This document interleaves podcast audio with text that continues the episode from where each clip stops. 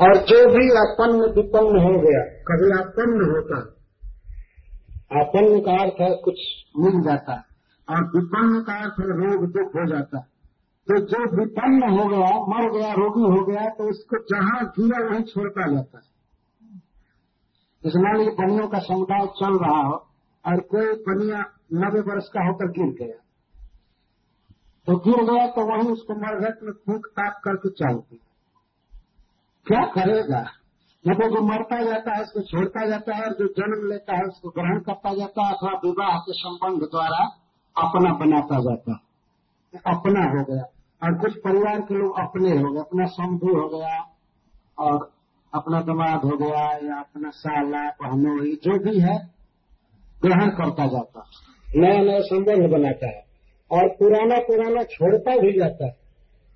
ऐसा देखा गया है कि फूफा का संबंध और मामा का ज़्यादा पुराना होने पर भूलता है। है ना? तो लोग याद करते हैं कई पीढ़ी से उसके पास लौटा भेजना है तो नहीं, अब तो पुराना हो गया आपके। तो नए नए लोगों से संबंध जोड़ता है, पुराने पुराने लोगों को छोड़ता जाता है, मरे हुए को छोड़ता जाता है। और किस अवस्था में इसकी दशा गुजरती है, इसका जीवन सोच है? कभी शोक करता है। कोई मर गया, कुछ हानि हुई तो रोने लगता है इसको शोक कहते हैं। कभी शोक करता है, कभी मुझे कभी मुँह में होता है, ये मेरा है, वो मेरा है, ये है। कभी विभेद, कभी भयभीत होता है, कभी विगत कभी विवाद होता है आपस में। झगड़ा होता है। है ना? एक एक मनुष्य में या परिवार परिवार में खूब विवाद चलता है। खास करके स्त्रियों में। खूब विवाद चलता है, उनका झगड़ा जो है, वो शास्त्र की तरह चलता है। तो खूब बोलती जाती। चाहे दूसरी औरत सुने या न सुने, लेकिन उसका अपना वक्तव्य चालू रहता है। तो खूब बोलती। झगड़ा करने वाली स्त्री अच्छी नहीं मानी जाती उसको तो ऐसा बोलना चाहिए लिखा गया है शास्त्र में कि सुशीला स्त्री को ऐसा बोलना चाहिए कि उसकी बात को केवल उसकी सखी तक सुन पाए और दूसरा कोई नहीं। सखी कर्णावधि ग्राहित उसका उच्चारण केवल सखी के कान तक जाए, दूसरा कोई नहीं सुन पाए तो श्लोक में वर्णन किया गया है कि संचारो रति मंदिरावधि सखी कर्णावधि ग्राहितम चेत कांत समूहितावधि महामौनी महामानोत मौनावधि। और हास्यम चाधर पल्लवावधि पदन्यासावधि प्रेक्षितम। सर्वम सावधि को भूया सर्वम सावधि नावधि को भूया प्रेमरा परम केवल संचारोरति मंदिरावधि एक कुलीन पत्नी के पैर कहाँ तक जाते हैं? कहाँ तक घूमती है? रति मंदिरावधि अपने पति से जो मिलने का घर होता है, केवल उसका संचरण उतनी ही दूर तक हो सकता है। वो घर से बाहर कभी पैर नहीं रख सकती। ये लिखा गया है। संचार हो, उसका संचरण केवल अपने पति से मिलने का जो कक्ष है, वहाँ तक जाती है। संचार और अतिबिंदुरावधि और सखी करणावधि क्या है? तब उसकी बोली कहाँ तक पहुँचती है? सखी के कान तक। घर में कुछ बोल भी रहे तो दूसरा नहीं सुनेगा। यहाँ तक ससुरादी भी नहीं सुन सकते हैं। सखी सुने, इतना धीरे से बोलती है। यह बहुत श्रेष्ठ महिला का लक्ष्य है। धीरे से बोलते हैं, उसकी सखी सुनती और चेता कांत समूहितावधि उसका चित, उसका मन कहाँ तक जाता है? अपने प्रियतम पति के गुण और लीलाओं को याद, उनके कर्मों को याद करती है, बस। दूसरे किसी के बारे में नहीं सोचती। पति के रूप या कर्म के विषय में विचार करती है, उनकी सेवा के विषय। उसका चित और जगह नहीं जाता। और महामानव की मौनावधि। अगर कभी वो पति पर क्रुद्ध भी हो गई, मान भी कर गई तो उसकी अवधि क्या होगी? सीमा क्या होगी? मौनावधि, मौन हो जाएगी, बस इतना। ज़्यादा दंड पति को नहीं बोली। मौन हो जाएगी, बोलेगी नहीं उनसे। अधिक क्रोध हुआ तो क्रोध की सीमा होगी पति पर तो वो अच्छी पत्नी केवल बोलना छोड़ देगी? ऐसा नहीं कि उनकी सेवा आके भी छोड़ देगी। सेवा नहीं छोड़ेगी, उनके लिए खाना पकाएगी, उनका कपड़ा साफ़ करेगी सब काम करेगी यहाँ तक कि हाथ से उनको परसेगी भी, लेकिन बोलेगी नहीं। बस। पत्नी का क्रोध बस इसी सीमा तक जाना चाहिए। यह नहीं कि पलंग पकड़ ले और कह दे आप चूल्हा चलाइए खाइए। क्योंकि हम आपसे क्रोध कर चुके उसका मान है, उसका क्रोध है, इस सीमा का आप उल्लंघन नहीं कर सकता। हमने देखा है साक्षात अपने घर में हमने देखा है हमारे भाइयों की पत्नियाँ हैं तो एक दो बार मैं ऐसे देखा हूँ कि वो मांग कर गई हैं और नहीं बोल रही हैं पति से, लेकिन पुत्र को भेज रहे हैं कि जाओ बाबूजी को कह दो प्रसाद पाने के लिए। तो बच्चा लोटा का पानी लेकर के अपने पिता के पास जाता है और कहता है, खा लीजिए खा लीजिए। तो आते हैं। आते हैं, बैठते हैं और बच्चा वहीं से चला जाता है खेलने वो नहीं आता है। लोटा का पानी दे दिया, वो आए, बैठे और बोलती नहीं। लेकिन सब कुछ ला कर धीरे से देना बोली नहीं निकल रही है। और कभी कभी कहते हैं, अरे हो गया हो गया, लेकिन ज़्यादा परोस देती मान है, क्रोध है, लेकिन फिर भी चाहते हैं कि हमारे पति ज़्यादा खाए। ये है प्रेम वास्तव। ऐसा होना चाहिए स्त्री को। इतना ही बहुत बड़ा दंड हो गया पति के लिए। अगर बोली छोड़ दी स्त्री तो उसे बातचीत करने के लिए बढ़ता रहेगा। इतना ही बहुत भारी दंड है। है ना? इससे ज़्यादा दंड नहीं देना चाहिए। तो महामानों की मौनावधि। महामान करेगी उसकी सीमा क्या होगी? मौन, बस। और दूसरा नहीं। ये नहीं कि उनकी निंदा अपनी सखी से करने लगेगी या उनको भोजन नहीं देगी, या कपड़ा नहीं धोएगी, सब करेगी, बस मौन रहेगी। ये महा मानो तो मौनावधि हास्यम चाधर पल्लवावधि। और कुल बनिता तो कुल नारी हंसती है तो उसकी हँसी की सीमा क्या है? और अधर पल्लवावधि। केवल ओठों तक उसकी हँसी आती है, ठहाका मारकर नहीं हंसती। स्त्री को इस तरह से हंसना चाहिए। केवल उसके अधर पल्लवावधि ओठों तक ही मुस्कान की सीमा होती हंसने की। और पद प्रेक्षावधि पद न्यासावधि प्रेक्षितम। और उसकी आँख कहाँ तक जाती है, आँख से देखने की सीमा क्या होती है? पद न्यासावधि। पद न्यास जहाँ करते हैं, वही देखती है। उधर उधर कभी नहीं देख सकती। किसी कोई पुरुष तो उसकी नज़र को पकड़ ही नहीं सकता। उसकी दृष्टि को पकड़ नहीं सकता। कभी नहीं देख वो पैर जहाँ रखेगी, वहीं देखेगी, बस। उसके नेत्रों की सीमा पदन्यासावधि। तो सर्वम सावधि। नावधि कुल हुआ प्रेम, परम केवलम। एक कुल नारी का पतिव्रता नारी का सब कुछ सीमा के अंदर है। लेकिन सीमा के बाहर एक ही चीज़ है, वो है पति से प्रेम। उसकी कोई सीमा नहीं। नावधि प्रेम परम केवलम पति से कितना प्रेम करते हैं, उसकी कोई सीमा नहीं है। वो असीम है। बाकी सब तो सीमित उसका हंसना, बोलना, चलना, क्रोध करना, सब कुछ सीमित मैं विवाद शब्द पर ही बोलने लगा। तो इस भावाकवि में कभी कभी टिप्पणियों का समुदाय आपस में झगड़ा करता है, विवाद करता है, केस लड़ता है, कचहरी में फ़ाइल उठाकर घूमता है। क्रंदन कभी कभी रोना, रोने लगता है। किसी भी कारण से, और संघर्ष कभी हंसने लगता है, कभी गायन तो गीत गाता है, जम करके। और नज्म मानना इस तरह से बंधा हुआ है इस माया जगत में। और शोक की बात है, साधु वर्जित। उसके पास और सब ठीक है, लेकिन जो होना चाहिए वो नहीं है। साधु उसके पास नहीं है।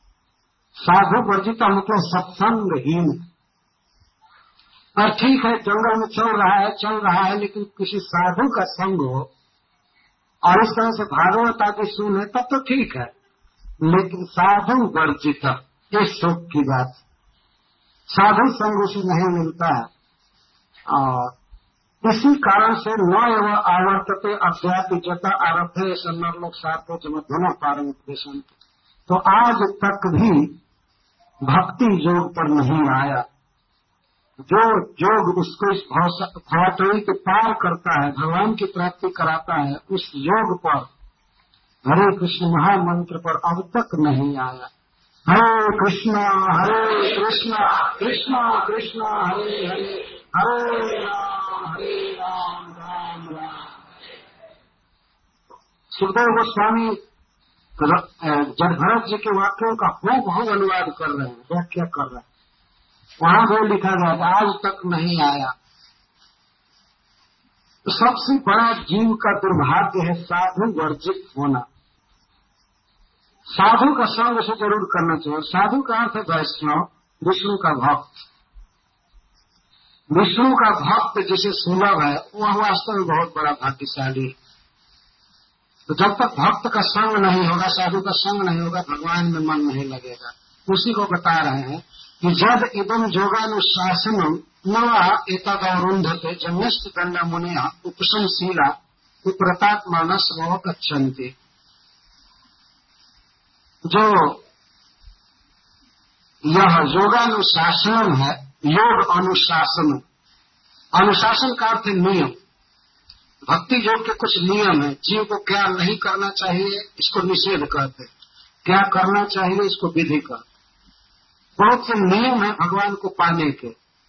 तो इसको योगानुशासन कहते हैं। श्रीधर शंकराचार्य ने एक छोटी सी पुस्तिका लिखी है, मठानुशासन। मठ का अनुशासन। उन्होंने लिखा था कि मठ की व्यवस्था कैसे करनी चाहिए। मठानुशासन। तो यहाँ पर योगानुशासनम शब्द। कैसे भक्ति करनी है, उसके कुछ नियम तो उन नियमों को यह आज तक नहीं स्वीकार किया। नवय अरुंधते न प्राप्त और नियम पालन करता है दुनिया में, लेकिन भगवान को पाने के जो नियम है, उसको नहीं करता। सवेरे उठना, जप करना, मंगला आरती में आना, नहाना, प्रसाद खाना, ये योगानुशासन। भक्ति उसके पहले लगा सकते हैं। भक्ति, योगानुशासन इस अनुशासन को मानना चाहिए। अनुशासन ही देश को महान बनाता है। किसका अनुशासन? कौन अनुशासन भाई? क्या है अनुशासन तुम्हारे देश में लिखते हैं भारतवर्ष के लोग कि अनुशासन ही देश को महान बना। किसी बड़े आदमी ने कहा, क्या अनुशासन? तो राज्य के कुछ नियमों को मानना। तो योग अनुशासन का अर्थ भगवान को पाने के भी कुछ नियम है। उन नियमों पर, उस पथ पर जब हम चलेंगे तो भगवान के पास पहुँच जाएँगे। उसको योगानुशासन करते जैसे मान लीजिए आप दिल्ली जाना चाहते हैं और ट्रेन पकड़ना चाहते हैं तो कुछ ट्रेनानुशासनम है कुछ उसके नियम है कि आप आरक्षण लीजिए, समय पर जाइए। मान लीजिए आप आरक्षण भी ले लिए हैं और गाड़ी खुल जाने के बाद जाइए। तो इसका मतलब क्या है? भक्ति करनी है तो टाइम पर करना चाहिए। कौमार आचरित प्राग्ञ बचपन से ही भक्ति प्रारंभ करनी चाहिए। वास्तव में बच्चे बहुत भाग्यशाली हैं जिनकी मट्टी बचपन में भगवान की तरफ़ आ गई ऐसा दृढ़ संस्कार पड़ेगा कि जीवन से कभी जाएगा नहीं। बचपन में जो अभ्यास हो जाता है, छूटता नहीं। हरे कृष्णा हरे कृष्णा कृष्णा कृष्णा, हरे हरे हरे राम हरे राम राम राम। हरे तो है योगानुशासनम। जो लोग इस अनुशासन में नहीं है, वो लोग आज ही माला उठा ले। ये पहला अनुशासन। माला लेकर के जॉब करे, योगानुशासन में है। तो इसको जो मस्त दंडा जो दूसरों को सताते नहीं है, जो मुनि हैं, भगवान की लीला का मनन करते हैं, और जिनका मन संसारिक विषयों से अनासक्त है वो लोग अनायास ही इस योगानुशासन को स्वीकार कर लेते हैं। सम अवगछंती सम्यक रूप से इसको ग्रहण कर लेते हैं। जो मुनि है, मैंने मननशील है, समझदार है, वो लोग बहुत जल्दी भक्ति ग्रहण कर लेते हैं। अनायास ही उनको बहुत ज़्यादा बताना नहीं पड़ता। कभी कभी तो ऐसे हम मुनि हम लोग देखे हैं कि एक मिनट भेंट हुई और माला स्वीकार कर लेते मैं प्रचार करके देखा हूँ, खास करके झारखंड में, पहाड़ पर गाय चराने वाले लड़के, भैंस चराने वाले लड़के, केवल एक बार भेंट हुई और जीवन भर के लिए शुद्ध भक्त एक मिनट में क्योंकि श्रद्धालु होते हैं, श्रद्धा होती तो इसको मुनि कहते हैं। समोगछन्ति वे भक्ति को स्वीकार कर लेते हैं तुरंत। तो जगती विघी जैनो जजनो युवा राजस्व किंतु परम मृदे सही लेकिन संसार में ऐसे भी बड़े बड़े लोग देखे जाते हैं, जैसे राजा या यज्ञ करने। यज्ञ करने वाले और युद्ध में दिशाओं को जीतने वाले राजा तो वो भक्ति नहीं करते युद्ध करेंगे, भारी भारी यज्ञ भी करेंगे। यज्ञ लिखा गया है, और दिगी जैन और दुनिया का बड़ा बड़ा काम करेंगे, लेकिन माला उठाना उनके लिए हिमालय जैसा भारी हो जाता है। नहीं उठा पाएगा। एक बार मैं एक जगह प्रचार करते हुए गाँव में गया था तो आठ आदमी माला लेने, लेने के लिए तैयार हो गए। तो मैं कह ठीक है मैं प्रसाद पा करके आऊँगा तो माला दूँगा। प्रसाद पानी चले गए तब तक एक बूढ़ा आदमी आ गया होता हूँ और ये कहने लगा कि जानते हो ये माला कोई हल्का है इसका भार नहीं चलेगा तुम लोगों से? ये बहुत भारी है। तो समझाने लगा कि बहुत भारी है, साधारण चीज़ नहीं है माला जपना निर्वाह करना चाहिए। तो मैं खा करके आया तो सब चुपचाप थे। तो मैं अपने से कैसे कहूँ कि माला लीजिए? और कोई नहीं कह रहा था कि माला लेंगे। एक भक्त ने कहा कि माला लेना चाहते थे, आप लोग माला लेंगे ना? तो सब चुप हो गए। इनको बूढ़ा व्यक्ति बता दिया कि इसका भार बहुत ज़्यादा है। और नियम पालन करना है करना है बहुत बहुत बताने लगा। उसमें से एक आदमी माला नहीं लिया। बल्कि माला उठाना बहुत भारी है। वास्तव में भारी है। तो धन्य है, वो जो माला उठा लिया वो हिमालय उठा लिया वास्तव ये बहुत बड़ा भीड़ का काम है, माला उठाना। तो देखी विजय दिशाओं के हाथी को जीत लेते हैं, कुछ लोग यज्ञ करके स्वर्ग भी जीत लेते हैं। स्वर्ग जाते हैं, इस पृथ्वी का अखंड राज्य करते हैं, लेकिन खेद की बात है कि वे भी भगवान की भक्ति नहीं करते। तो भगवान की भक्ति नहीं कर पाते, इतनी दुर्लभ भक्ति है। और मम नियमिति इस पृथ्वी को कहते हैं, मेरी है मेरी है, लड़ाई करते हैं, और लड़ाई में इस पृथ्वी को तो छोड़ते ही हैं, पृथ्वी पर अपना देह छोड़कर भी सो जाते मर जाते पृथ्वी के लिए झगड़ा करते हैं, और इसी पृथ्वी पर अपने देह छोड़कर करके चलते नहीं पर। यह काम हो जाता। है इस तरह से युद्ध में मर सकते हैं, बड़ा बड़ा काम कर सकते हैं, लेकिन हरे कृष्ण महामंत्र नहीं जप सकते। हाय रे दुर्भाग्य। कृषि तव कृपा, भगवान ममाती। दुर्दैव मित्र समिहा जनिना अनुराग। भगवान चैतन्य महाप्रभु कहते हैं कि हाय, मेरा इतना बड़ा दुर्भाग्य है कि नाम में रुचि नहीं। तो सबसे बड़ा साधन यही है। यही है योगानुशासन। तो इसमें आना चाहिए।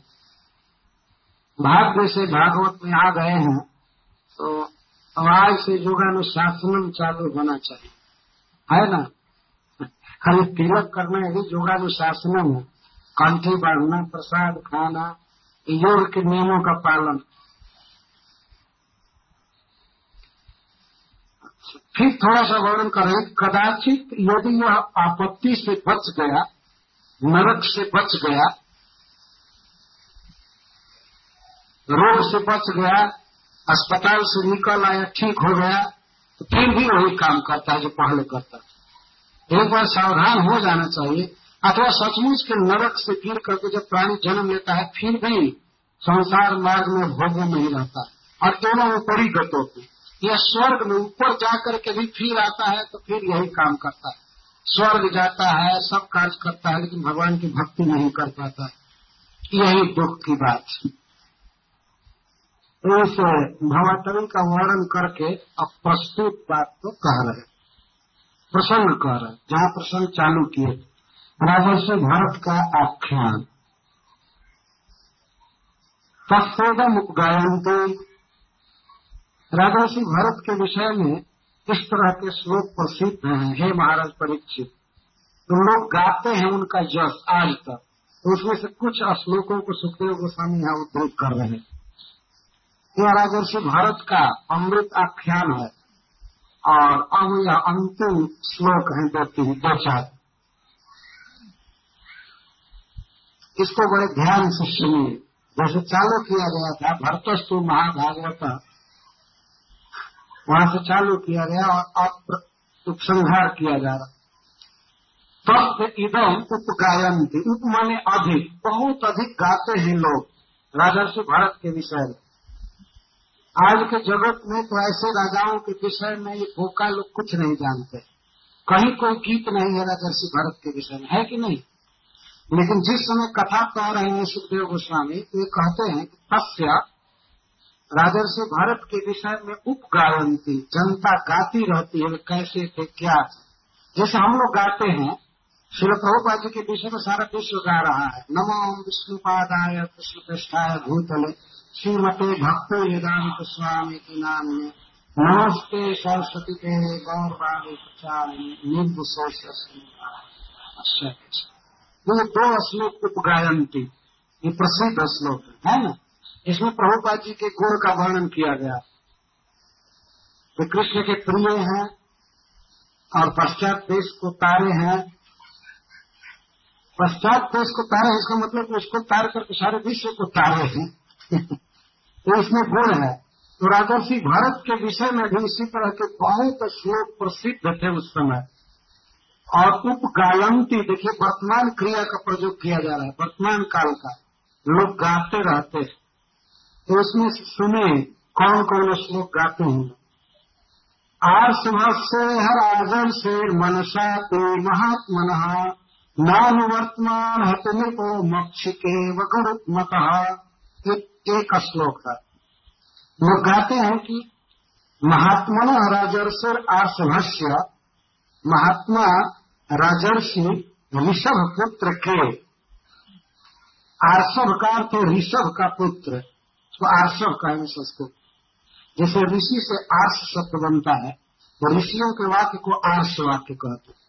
वैसे ऋषभ के पुत्र को आर्षभ कहेंगे। और उनको महात्मा कहा गया महात्मा का अर्थ है भजन परायण, भगवान का भक्त। भगवान के परम भक्त राजर्षि, भारत का जो भगवान ऋषभ देव के पुत्र हैं अनुवर्तमा उनके पथ को उन्होंने जो भजन किया, उन्होंने जो देहात देहात बुद्धि को छोड़ करके देह से परे होकर के जो आचरण किया कि काली के मंदिर में तलवार गर्दन पर आ रही है, लेकिन कोई घबराहट नहीं है। और इस तरह से शरीर के सुख दुख से प्रभावित नहीं होना राज्य छोड़कर वन में चले जाना, ये उनका अनुवर्तम है। तो उन्होंने जो किया, उनके उस पथ को, उनके उस भजन विधि को यह इस जगत में नृप कौन ऐसा राजा है जो मन से भी करने का साहस कर सकता है? शरीर से करने की बात तो दूर रही। आपने सुना चौधरी जी अनुमोदन कर रहे थे तो वे कहे कि त्याग तो हम लोगों में भी कथा सुन करके आ रहा है, लेकिन अब हम लोग जब भरत जी जैसा कहाँ कर पाएँगे? कुछ कर करेंगे मन से। वास्तव में मन से ही राजर्षि भारत के मार्ग का अनुगमन करना कठिन किसी भी राजा के लिए। कौन ऐसा राजा है जो राजर्षि भारत की होर ले सकता है? जैसे गरुड़ मत गरुड़ जी का अनुवर्त मक्षिका हुआ जैसे छोटी सी मत, मक्खी या मच्छर गरुड़ जी के समान नहीं उड़ सकता है। एक बार के पंख आंदोलन से करोड़ों योजन जाते हैं। भगवान के अवतार ऐसा नहीं कि हमें पक्षियों जैसा हमेशा पंख मारना पड़ता है। और मेरे मंदराचल पर्वत को अपनी पीठ पर धारण किए थे एक बार, समुद्र मंथन के समय। और भगवान को भी, असुरों को भी, देवताओं को भी उड़ करके ले गए।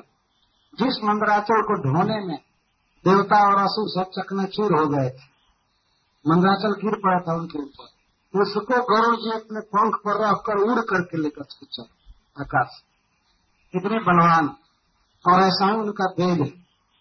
और माछी कितना उड़ेगी पहले तो उसकी ज़िंदगी ही एक दो दिन की होती है। बहुत नहीं उड़ेगी। फन से यहाँ से वहाँ उड़िए, घर के भीतर बस खत्म। तो गरुण जी की होड़ जैसे माछी नहीं कर सकती है, मच्छिका नहीं कर सकती। उसी तरह से राजर्षि भारत की बराबरी कोई भी राजा नहीं कर सकता। और जब राजा नहीं कर सकता है तो हम कंगाल लोग क्या करें? है कि नहीं? हम लोगों की क्या विषाद है कि हम मन से उनका अनुसरण करें? यह श्लोक प्रसिद्ध था सारी दुनिया में। अब तो जैसे जैसे कलयुग बढ़ रहा है तो उनके विषय में, राजर्षियों के विषय में कोई श्लोक नहीं है। दिल्ली में बैठे हुए इन राजाओं के विषय में पूरी पूरी श्लोक सब जगह विदित है। घोटाला कांड, हवाला कांड ये कांड, वो कांड इनका जस फैला है। और उपगायंती अखबारों में जनता गा रही है जहाँ। अब जुड़ जाएँगे, अब जुड़ जाएँगे, बस यही कीर्ति। है ना? ये कीर्ति कमा कमा करके बैठे हैं इनका जस गाया जा रहा है। यही जस अपजस। ये बनहुआ गठरिया अपजस के मंदोदरी कह रही थी रावण को। मैं एक रामलीला देखा था तो उसमें मंदोदरी गा रही है। रावण को कहते हैं दिया गठरिया अपजस के अपजस की गठरी बाँध ली, सीता को क्या लाए? अपजस भी हुआ और मरोगे भी। मेरे अहिवात को अचल रखो, दे दो, सीता को दे दो। लेकिन वो हंस करके उसका आलिंगन किया, कहा कि वो सचमुच ब्रह्मा नारी के हृदय को डरपोक बनाया है।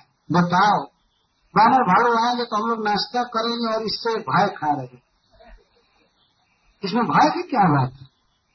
वो कहे कि अरे सभी समुद्र के पार आ गए हैं अब भी मान जाओ अब भी मान जाओ, लेकिन इससे क्या? बहुत दिन के राक्षस भूखे हैं, आएँगे तो आदमी को पकड़ कर खाएँगे। आदमी तो केवल दो थे, राम लक्ष्मण। और बाकी बानर भालू थे, सबका नाश्ता किया जाएगा, भोजन किया जाएगा। काट काट करके यहाँ के होटलों में सप्लाई करेंगे अमेरिका की। सब लोग खाएँगे। इस तरह से वो बोल रहा किसी भी मनुष्य को अब कीर्ति से डरना चाहिए, कीर्ति जस्य से जीवती हम मर जाएँगे, लेकिन कीर्ति रहेगी तो जीवित रहेंगे। कीर्ति मिलती है शुभ कर्म से। राजर्षि भारत की कीर्ति छाई हुई थी। अरे जिनकी कीर्ति को महाराज परीक्षित की उस सुंदर सभा में सुखदेव गोस्वामी जैसा विरक्त व्यक्ति गा रहा है। अब इससे ज़्यादा क्या हुआ? है कि नहीं? और नारद जी सुन रहे हैं, भगवान के व्यास देव सुन रहे हैं, विश्व के सबसे बड़े बड़े लोग सुन रहे हैं। क्या तुलना है? माछी जैसे गर्व का होड़ नहीं कर सकते हैं वैसे कोई भी व्यक्ति राजा से भरत का मुकाबला नहीं कर सकता। किसी भी विषय में। चाहे उनकी प्रतीक्षा के विषय में देहात्म बुद्धि से परे के विषय में अथवा त्याग के विषय जैसा उन्होंने राज्य त्यागा अपनी पत्नी को त्यागा पुत्र को त्यागा ऐसा कोई राजा नहीं त्यागा आज तक। जिस तरह से उन्होंने त्यागा आगे वर्णन आएगा किस तरह उन्होंने त्यागा था। हाँ, ये आ रहा है। यो दुष्प्रजानदार सुतान शहीद में हृदय स्पृश जह जुवई मलवद उत्तम श्लोक लाभ सब। वह जो भी श्लोक प्रसिद्ध था, जो जनता गाती थी। जो अपने दुष्ट पत्नी और पुत्रों को त्याग दिए। दुष्टेट शब्द लगाया जा रहा है। वास्तव में पत्नी का प्रेम छोड़ना बड़ा कठिन है संसार और वह अभी युवाई व युवावस्था में। ये बिल्कुल युवक थे, उसी समय पत्नी को छोड़ दिए। और ऐसी पत्नी जो उनकी छाया के समय सेवा करती थी। तो ऐसा नहीं था कि उसके दो व्यवहार से उब करके चलो घर छोड़ दिए। कुछ लोग तो अपनी पत्नी से उब कर कल कभी छोड़ देते। और आकर के मठ मंदिर में त्याग दिखाते हैं कि अब मैं त्याग करके आया। अरे भगाए गए हो कि त्याग करके आए? ऐसा होता लेकिन राजर्षि भरत जो घर छोड़े थे तो दुष्ट अपनी परम प्रेमिका, अपनी पत्नी को छोड़े थे और पुत्रों को, जो पूर्णतः ही के समान गुणवान थे और पिता के भक्त थे और सुहृद अपने सुहृदों को जो अपने मित्र थे, अपने संबंधी थे, उनको छोड़े, राज्यम संपूर्ण भूमंडल का राज्य छोड़े। हृदय स्पृशक दुष्टज और हृदय स्पृशक कहा जा रहा हृदय का अर्थ है जो हृदय में धसे रहते हैं, दूसरे जीवों तो बहुत मनोहर, बहुत सुखद, अति प्रिय, जो अति प्रिय है राज्य, वैभव, सुहृद और दार सुख स्त्री और पुत्र, इनको उन्होंने त्याग दिया। कब? युवा युवा जब युवक युवावस्था में मनुष्य के भीतर संसार को भोगने की लालसा रहती है। अनेक कामनाओं के तरंग वेब्स उठते रहते हैं हृदय में। और बूढ़ा होने के बाद यदि त्याग भी किया तो उस त्याग का कोई खास महत्व नहीं। तो वो भी लोग नहीं करते। वो भी करना कठिन। लेकिन राजर्षि भारत युवा एवं